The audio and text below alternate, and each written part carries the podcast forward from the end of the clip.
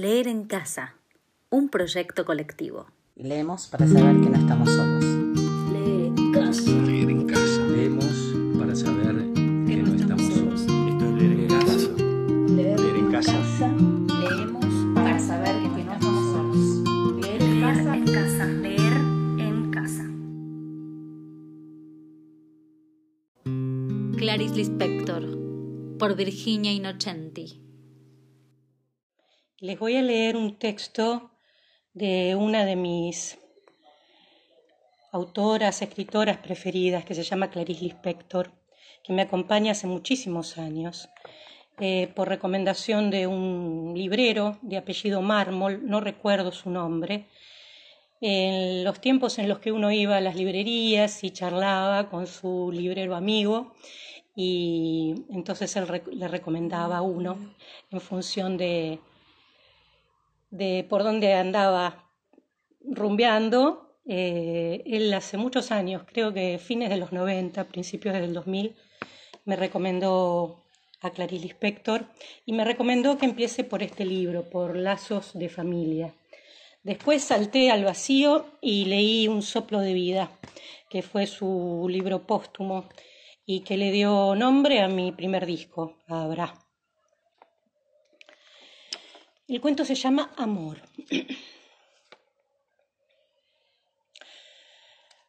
Un poco cansada con las compras deformando el nuevo bolso de Maya, Ana subió al tranvía.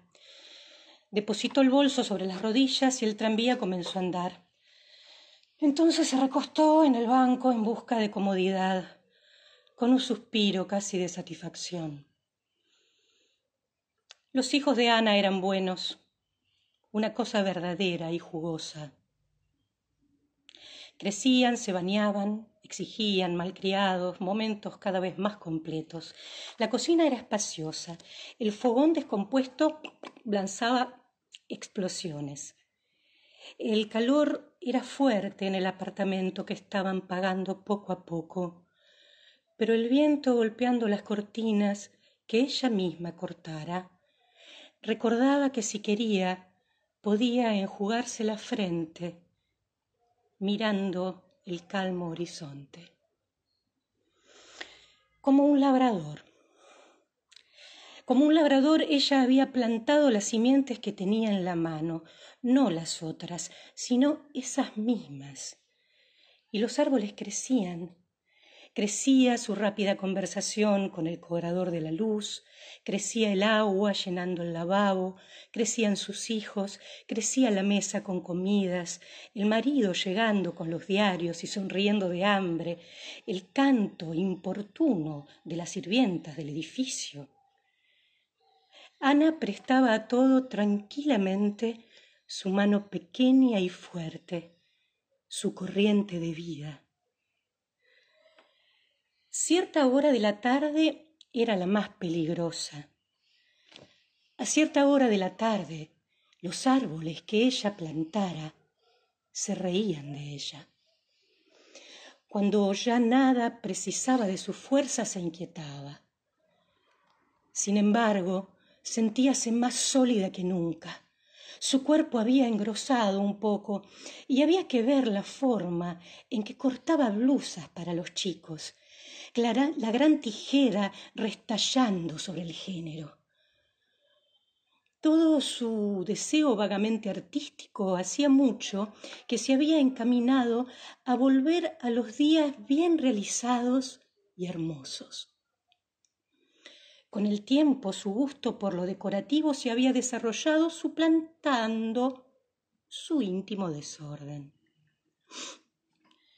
Parecía haber descubierto que todo era susceptible de perfeccionamiento, que a cada cosa se prestaría una apariencia armoniosa. La vida podría ser hecha por la mano del hombre. En el fondo, Ana siempre había tenido necesidad de sentir la raíz firme de las cosas. Y eso le había dado un hogar sorprendente. Por caminos torcidos había venido a caer en un destino de mujer con la sorpresa de caber en él como si ella lo hubiera inventado. El hombre con el que se casó era un hombre de verdad. Los hijos que habían tenido eran hijos de verdad. Su juventud anterior le parecía tan extraña como una enfermedad de vida. Había emergido de ella muy pronto para descubrir que también, sin felicidad, se vivía.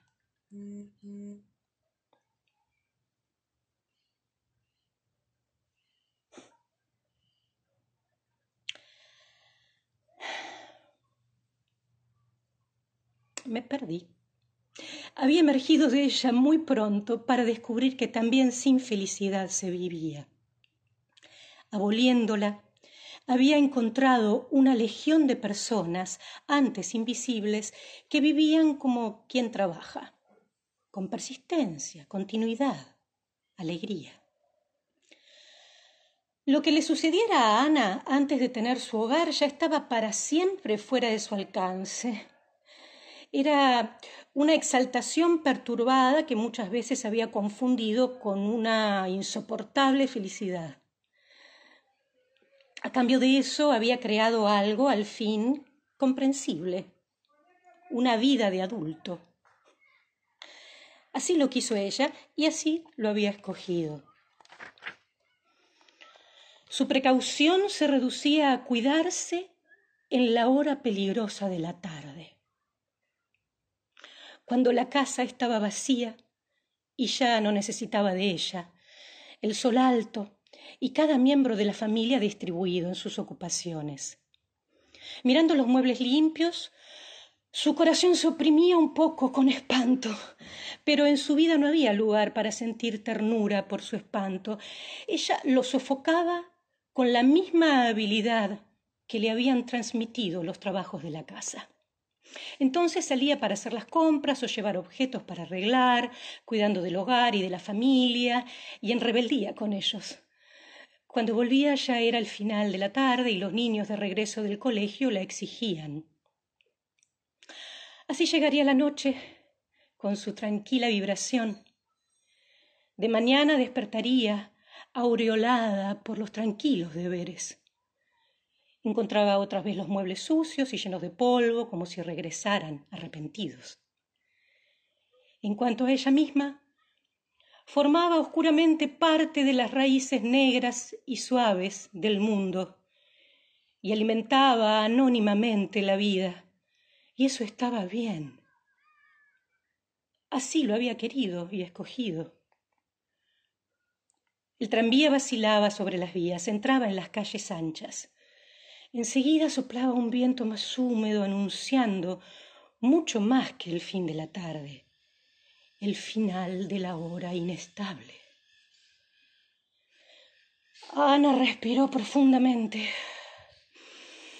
y una gran aceptación dio a su rostro un aire de mujer. El tranvía se arrastraba, enseguida se detenía hasta la calle Humaitá tenía tiempo de descansar. Fue entonces cuando miró hacia el hombre detenido en la parada. La diferencia entre él y los otros era que él estaba realmente detenido. De pie, sus manos se mantenían extendidas. Era un ciego. ¿Qué otra cosa había hecho que Ana se fijase erizada de desconfianza? Algo inquietante estaba pasando. Entonces se dio cuenta. El ciego masticaba chicle. Un hombre ciego masticaba chicle. Ana todavía tuvo tiempo de pensar por un segundo que los hermanos irían a comer el corazón le latía con violencia, espaciadamente. Inclinada, miraba al ciego profundamente, como, como se mira lo que no nos ve. Él Él masticaba goma en la oscuridad, sin sufrimiento, con los ojos abiertos. El movimiento de masticar hacía que pareciera sonreír y de pronto dejar de sonreír, sonreír dejar de sonreír. Como si él la hubiera insultado, Ana lo miraba. Y quien la viese tendría la impresión de una mujer con odio. Pero continuaba mirándolo, cada vez más inclinada el tranvía arrancó súbitamente arrojándola desprevenida hacia atrás. El pesado bolso de malla rodó de su regazo y cayó al suelo. Ana dio un grito y el conductor impartió la orden de parar antes de saber de qué se trataba. El tranvía se detuvo. Los pasajeros miraron asustados. Incapaz de moverse para recoger sus compras, Ana se puso en pie pálida. Una, una expresión desde hacía tiempo no usada en el rostro resurgía con dificultad, todavía incierta, incomprensible.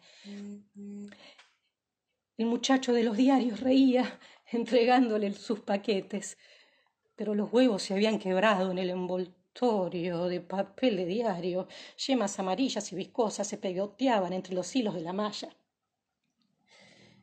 El ciego había interrumpido su tarea de masticar y extendía las manos inseguras, intentando inútilmente percibir lo que sucedía. El paquete de los huevos fue arrojado fuera del bolso y entre las sonrisas de los pasajeros y la señal del conductor, el tranvía reinició nuevamente la marcha. Pocos instantes después ya nadie la miraba. El tranvía se sacudía sobre los rieles y el ciego masticando chicle había quedado atrás para siempre. Pero el mal ya estaba hecho. El bolso de malla era áspero entre sus dedos, no íntimo como cuando lo tejiera. El bolso había perdido el sentido y estar en un tranvía era un hilo roto. No sabía qué hacer con las compras en el regazo. Y como una extraña música, el mundo recomenzaba a su alrededor. El mal estaba hecho. ¿Por qué? ¿Acaso se había olvidado de que había ciegos? La piedad la sofocaba y Ana respiraba pesadamente. Aún las cosas que existían antes de lo sucedido ahora estaban cautelosas, tenían un aire hostil, perecedero. El mundo nuevamente se había transformado en un malestar. Varios años, varios años se desmoronaban. Las yemas amarillas se escurrían expulsada de sus propios días. Le parecía que las personas en la calle corrían peligro, que se mantenían por un mínimo equilibrio, por azar, en la oscuridad. Y por un momento la falta de sentido las dejaba tan libres que ellas no sabían hacia dónde ir.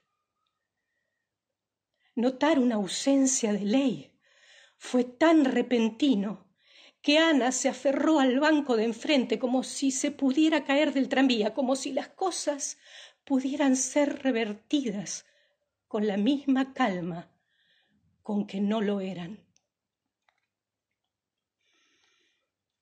Lo que llamaba crisis había venido finalmente. y su marca era el placer intenso con que ahora miraba las cosas, sufriendo espantada. El calor se volvía más sofocante, todo había ganado una fuerza y unas voces más altas. En la calle Voluntarios de la Patria parecía que estaba a punto de estallar una revolución. Las rejas de las cloacas estaban secas y el aire cargado de polvo un ciego mascando chicle, había sumergido el mundo en oscura impaciencia. En cada persona fuerte estaba ausente la piedad por el ciego, y las personas asustaban con el vigor que poseían. Junto a ella había una señora de azul, con un rostro. Desvió la mirada rápidamente. En la acera una mujer dio un empujón a su hijo. Dos novios entrelazaban los dedos sonriendo. ¿Y el ciego? Ana se había deslizado hacia una bondad extremadamente dolorosa. Ella había apaciguado tan bien a la vida, había cuidado tanto que no explotara, mantenía todo en serena comprensión. Separaba a una persona de las otras. Las ropas estaban claramente hechas para ser usadas y se podía elegir en el diario la película de la noche, todo hecho de tal modo que un día sucediera al otro. Y un ciego masticando chicle lo había destrozado todo. A través de la piedad, a Ana le aparecía una vida llena de náusea dulce hasta la boca. Solo entonces advirtió que hacía mucho que había pasado la parada para bajar. En la debilidad en que estaba, todo la alcanzaba como un susto, con un susto. Descendió del tranvía con piernas débiles, miró a su alrededor, sosteniendo el bolso de malla sucio de huevo. Por un momento no consiguió orientarse, le parecía haber descendido en medio de la noche. Era una calle larga, con muros altos, amarillos. Su corazón latía con miedo, ella buscaba inútilmente reconocer los alrededores, mientras la vida que descubriera continuaba latiendo, y un viento más tibio, más misterioso, rodeaba el rostro. Se quedó parada mirando el muro. Al fin pudo ubicarse. Caminando un poco más a lo largo de la tapia, cruzó los portones del jardín botánico. Caminaba pesadamente por la alameda central entre los cocoteros. No había nadie en el jardín. Dejó los paquetes en el suelo, se sentó en el banco de un sendero y allí se quedó por algún tiempo. La vastedad parecía calmarla. El silencio regulaba su respiración se adormecía dentro de sí. De lejos se veía la hilera de árboles, donde la tarde era clara y redonda, pero la penumbra de las ramas cubría el sendero. A su alrededor se escuchaban ruidos serenos, olor a árboles, pequeñas sorpresas entre los cipreses. Todo el jardín era triturados, era triturado por los instantes ya más apresurados de la tarde. ¿De dónde venía el medio sueño que la rodeaba? Como un zumbar de abejas y de aves, todo era extraño, demasiado suave, demasiado grande. Un movimiento leve e íntimo la sobresaltó, se volvió con rapidez, Nada parecía haberse movido, pero en la alameda central estaba inmóvil un poderoso gato. Su pelambre era suave. En una nueva marcha silenciosa desapareció. Inquieta miró en torno. Las ramas se balanceaban, las sombras vacilaban sobre el suelo. Un gorrión escarbaba en la tierra y de pronto, con malestar, le pareció haber caído en una emboscada. En el jardín se hacía un trabajo secreto que ella empezaba a advertir. En los árboles las frutas eran negras, dulces como la miel. En el suelo había carozos llenos de orificios como pequeños cerebros podridos. El banco estaba manchado de jugos violetas. En el tronco del árbol se pegaban las lujosas patas de una araña. La crudeza del mundo era tranquila, el asesinato era profundo y la muerte, la muerte no era aquello que pensábamos. Al mismo tiempo que imaginario, era un mundo para comérselo con los dientes un mundo de grandes dalias y tulipanes. Los troncos eran recorridos por parásitos con hojas y el abrazo era suave, apretado, como el rechazo que precedía a una entrega. Era fascinante. La mujer sentía asco y al mismo tiempo se sentía fascinada. Los árboles estaban cargados. El mundo era tan rico que se pudría. Cuando Ana pensó que había niños y hombres grandes con hambre, la náusea le subió a la garganta como si ella estuviera grávida y abandonada. La moral del jardín era otra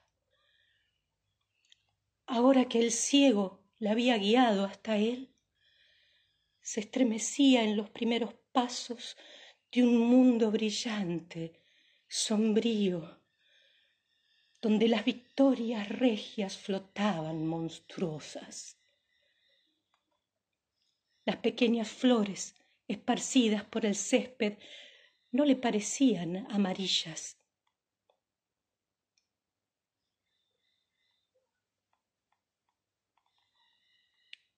o rosadas, sino del color de oro bajo y escarlatas. La descomposición era profunda, perfumada, pero ella veía todas las pesadas cosas como con la cabeza rodeada de un enjambre de insectos enviados por la vida más delicada del mundo. La brisa se insinuaba entre flores. Ana adivinaba que sentía su olor dulzón. El jardín era tan bonito que ella tuvo miedo del infierno. Ahora era casi de noche y todo parecía lleno, pesado. Un, insecto voló en la sombra. Bajo los pies la tierra estaba fofa. Ana, Ana la aspiraba con delicia. Era fascinante y ella se sentía mareada. Pero cuando recordó a los niños, frente a los cuales se sentía culpable, se irguió con una exclamación de dolor, cogió el paquete, avanzó por el sendero oscuro y alcanzó la alameda. Casi corría y vio el jardín en torno suyo con una soberbia impersonalidad sacudió los portones cerrados, los sacudió apretando las maderas ásperas. El guardián apareció asustado por no haberla visto. Hasta que no llegó a la puerta del, edificio, le pareció estar al borde del desastre. Corrió con el bolso hasta el ascensor. Su alma golpeaba en el pecho. ¿Qué ocurría? La piedad por el ciego era tan violenta como una ansiedad pero el mundo le parecía suyo, suyo, perecedero, suyo. Abrió la puerta de casa. La sala era grande, cuadrada, los picaportes brillaban, limpios, los vidrios de las ventanas brillaban, la lámpara brillaba. Qué nueva tierra era esta. Y por un instante la vida sana que entonces llevara le pareció una manera moralmente loca de vivir. El niño que se acercó corriendo era un ser de piernas largas y rostro igual al suyo, que corría y la abrazaba. Lo apretó con fuerza, con espanto. Se protegía, trémula, porque la vida era peligrosa. Ella amaba el mundo, amaba cuanto fuera creado, amaba con repugnancia. Del mismo modo, en que siempre se había sentido fascinada por las ostras, con aquel vago sentimiento de asco que la proximidad de la verdad le provocaba, advirtiéndola. Abrazó al hijo, casi hasta estrujarlo, como si supiera de un mal. El ciego o el hermoso jardín botánico se prendía a él, a quien quería por encima de todo. Había sido alcanzada por el demonio de la fe. La vida es horrible, dijo muy bajo, hambrienta. ¿Qué haría? ¿Qué haría en el caso de seguir la llamada del ciego? Iría sola. Había lugares pobres y ricos que necesitaban de ella. Ella precisaba de ellos. Tengo miedo, dijo. Sentía las costillas delicadas de la criatura entre los brazos. Escuchó su llanto asustado. Mamá. llamó el niño. Lo apartó de sí. Miró aquel rostro. Su corazón se crispó. No dejes que mamá te olvide, le dijo. El niño apenas sintió que el brazo se aflojaba. Escapó y corrió hasta la puerta de la habitación, desde donde la miró más seguro. Era la peor mirada que jamás recibiera. La sangre le subió al rostro, afiebrándolo. Se dejó caer en una silla, con los dedos todavía presos en el bolso de malla. ¿De qué tenía vergüenza? No sabía cómo huir, no había cómo huir, y, y, los días que ella forjara se habían roto en su costra, y el agua se escapaba, estaba delante de la ostra, y no sabía cómo mirarla. ¿De qué tenía vergüenza? Porque ya no se trataba de piedad, no era solo piedad, su corazón se llenaba con el peor deseo de vivir. Ya no sabía si estaba del otro lado del ciego o de las espesas plantas. El hombre poco a poco se había distanciado, y torturada, ella parecía haber pasado para el lado de los que le habían herido los ojos. El jardín botánico, tranquilo y alto, la revelaba. Con horror descubría que pertenecía a la parte fuerte del mundo. ¿Y qué nombre se debería dar a su, a su misericordia violenta? Se vería obligada a besar al leproso, pues nunca sería solo su hermana. Un ciego me llevó hasta lo peor de mí misma, pensó espantada. Sentíase expulsada porque ningún pobre bebería agua en sus manos ardientes. Ah, era más fácil ser un santo que una persona. Por Dios, no había sido verdadera la piedad que sondeara en su corazón las aguas más profundas pero era una piedad de león. Humillada sabía que el ciego preferiría un amor más pobre. Y entristeciéndose también sabía por qué. La vida del jardín botánico la llamaba como el hombre lobo es llamado por la luna. Oh, pero ella amaba al ciego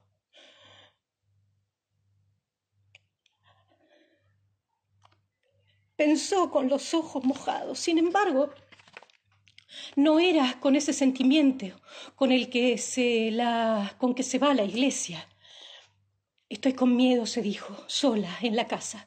Se levantó y fue a la cocina a ayudar a la sirvienta a preparar la comida.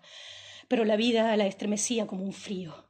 Oía la campana de la escuela lejana y constante, el pequeño horror del polvo ligando en hilos la parte interior del fogón, donde descubrió la pequeña araña. Llevando el florero para cambiar el agua, sintió el horror de la flor entregándose lánguida y asquerosa en sus manos. El mismo trabajo secreto se había se hacía en la cocina. Cerca del bote de la basura aplastó con el pie una hormiga, el pequeño asesinato de la hormiga.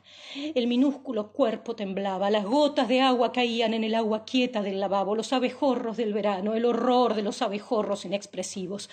Alrededor había una vida silenciosa, lenta, insistente. Horror, horror. Caminaba de un lado a otro de la cocina, cortando los filetes, batiendo la crema, en torno a su cabeza, en ronda, en torno a la luz, los mosquitos de una noche cálida una noche en que la piedad era tan cruda como el mal amor. Entre los dos senos corría el sudor, la fe se quebrantaba, el calor del horno ardía en sus ojos. Después llegó el marido, vinieron los hermanos y sus mujeres, vinieron los hijos de los hermanos, comieron con las ventanas completamente abiertas en el noveno piso. Un avión se estremecía, amenazador en el calor del cielo. A pesar de haber usado pocos huevos, la comida estaba buena. También sus chicos permanecieron despiertos jugando la alfombra con los otros. Era verano. Sería inútil obligarlos a dormir. Ana estaba un poco pálida y reía suavemente con los otros. Finalmente, después de la comida, la primera brisa más fresca entró por la ventana. Ellos rodeaban la mesa en familia, cansados del día, felices al no discutir, bien dispuestos, a no ver defectos. Se reían de todo con el corazón bondadoso y humano. Los chicos crecían admirablemente alrededor de ellos, y como una mariposa, Ana sujetó el instante entre los dedos antes de que desapareciera para siempre. Después, cuando todos se fueron y los chicos estaban acostados, se convirtió en una mujer tosca que miraba por la ventana. La ciudad estaba adormecida y caliente, y lo que el ciego había desencadenado cabría en sus días. ¿Cuántos años le llevaría envejecer de nuevo? Cualquier movimiento de ella y pisaría a uno de los chicos, pero con una maldad de amante parecía aceptar que de la flor saliera el mosquito, que las victorias regias flotasen en la oscuridad del lago. El ciego pendía entre los frutos del jardín botánico. Si ella fuera un abejorro del fogón, el fuego ya habría abrazado toda la casa.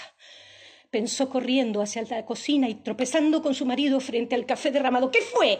gritó vibrando toda ella. Él se asustó con el miedo de la mujer y de repente rió, entendiendo. No fue nada, dijo. Soy un descuidado. Él parecía cansado, con ojeras pero ante el extraño rostro de Ana la observó, la observó con mayor atención. Después la atrajo hacia sí en rápido abrazo. No quiero que te suceda nada, nunca, dijo ella. Deja por lo menos me suceda que el, el fogón explote, respondió él, sonriendo. Ella continuó sin fuerza en sus brazos. Ese día a la tarde algo tranquilo había estallado y en toda la casa había un clima humorístico triste. Es hora de dormir, dijo él. Es tarde. En un gesto que no era suyo, pero que le pareció natural, tomó la mano de la mujer, llevándola consigo sin mirar hacia atrás, alejándola del peligro de vivir había terminado el vértigo de la bondad. Y se había atravesado el amor y su infierno. Ahora se peinaba frente al espejo por un momento sin ningún mundo en el corazón. Antes de acostarse, como si apagara una vela, sopló la pequeña llama del día.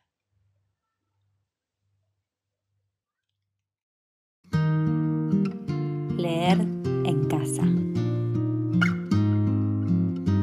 Un proyecto colectivo para saber que no estamos solos.